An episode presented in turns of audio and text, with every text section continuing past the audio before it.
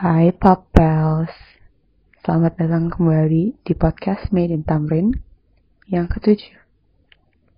Gue Davina dan di sini gue bareng Nuri. Dan hari ini kita bakalan nyeritain cerita-cerita horor yang udah di-share sama kalian para Papel setia. Sebelum kita mulai, pastikan kalian gak sendirian ya di sana. Karena hati-hati, mungkin nanti bakalan ada yang nemenin. Enjoy the show. Nah, jadi kali ini kita akan bahas horor. Cerita horor itu diisi sama sahabat-sahabat setia Papel yang udah diisi lewat Google Form kemarin. Kita mulai aja langsung ke cerita pertama ini ada dari Hara. Jadi, kan gue tinggal di rumah, ditinggal sama ortu semingguan. Mereka ke Semarang untuk nyari kosan baru buat kakak gue. Terus, pas sekitar jam 8 malam hari Sabtu, gue sama Rako lagi ngomongin tugas LDKS tapi tuh karena males ngetik jadinya kita milih voice note aja. Terus tiba-tiba di voice note gua yang 8 detik ada suara teriakan. Padahal pas gua nge-record gak ada teriak sama sekali. Dan itu gua lagi sendirian di rumah.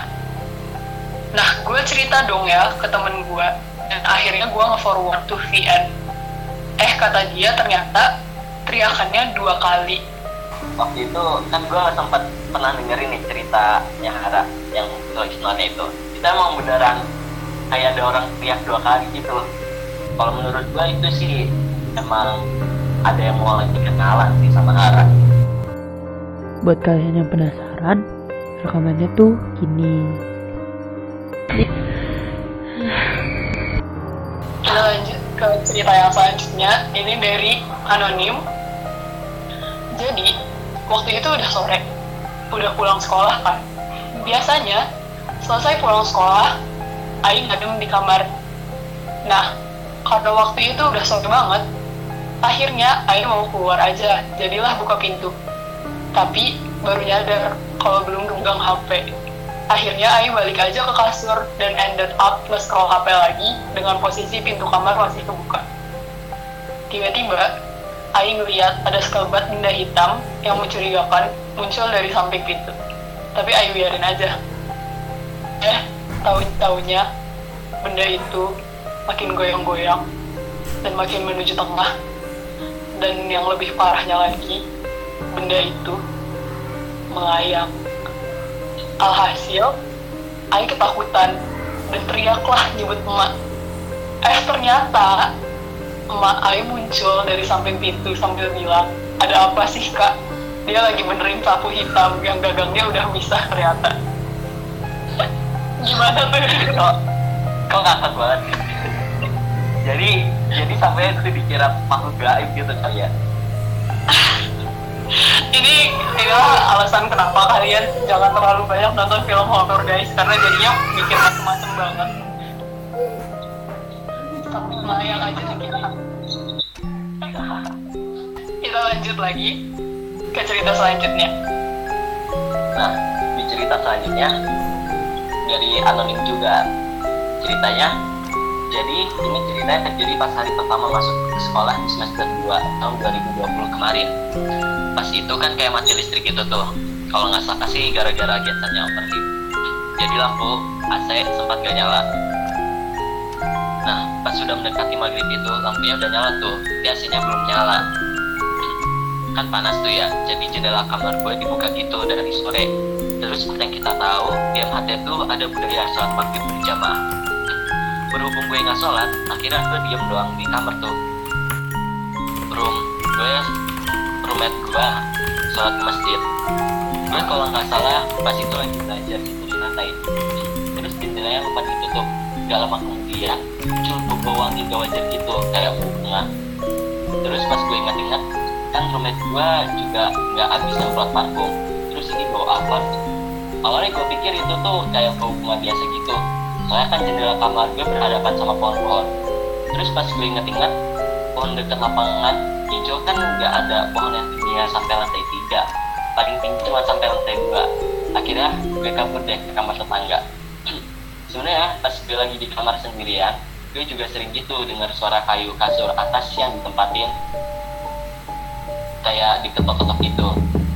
Tapi ya udahlah ya untungnya gue nggak pernah lihat bayangan jelas itu. Cerita-cerita kayak gitu tuh banyak banget terjadinya di asrama baik itu asrama putri maupun asrama putra. Dan nah, buat kalian MHT 12 yang sekarang lagi ngedengerin ini Kalian tunggu aja, mungkin nanti bakalan ada saatnya buat kalian. tenang aja semuanya pada baik-baik kok kebanyakan. Dan kalau lu sendiri pernah nggak ngerasain apa gitu di asrama? Buat gue pribadi ya di asrama gue tahu itu karena gue yang nggak peka atau gimana. Tapi kamar gue waktu kamar kelas 10 itu tuh termasuk kamar yang paling terkenal digangguinnya. Tapi gue dan roommate-roommate gue itu secara pribadi gak pernah merasa kalau kita tuh digangguin. Tapi ada salah satu cerita di mana. Jadi karena kita nggak pernah digangguin padahal kamar kita tuh terkenal banget. Waktu itu gue dan roommate gue pernah ngomongin hal ini. Kenapa ya? Kita tuh nggak pernah di nggak pernah terjadi apa-apa di sini. Padahal ceritanya tuh banyak banget. Mulai dari kaca yang jatuh begitu aja cerminnya pecah tanpa ada orang di dalam ruangan lalu kamarnya yang ditinggal. Dan eh, pas kembali lagi tiba-tiba ada rambut berserakan di mana-mana. Dan hal itu tuh nggak pernah terjadi di selama gue tinggal di situ. Dan tapi ya udahlah itu udah malam dan kita memutuskan untuk tidur. Pas kita bangun besok paginya itu subuh subuh dan kita mau wudhu buat ke masjid lah. Lalu kita mau ngebuka pintu kamar mandinya tapi kamar mandinya kekunci. Dan mungkin kalau kamar mandi kekunci biasanya kalau misalnya kalau di asrama itu kita bisa pakai gunting buat ngebukanya kan. Atau misalnya minta kunci ke pembina. Tapi itu nggak bisa.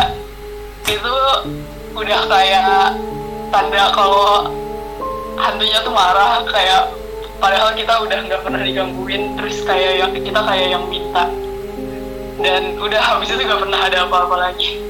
Itu sampai kita akhir masa tinggal di situ nggak pernah bisa dibuka kamar mandinya.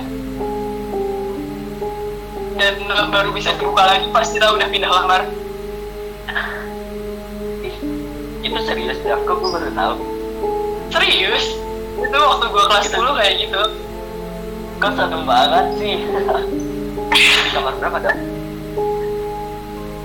ini warning buat kalian yang tinggal di sana ya. Itu kamar 312 kayak gitu.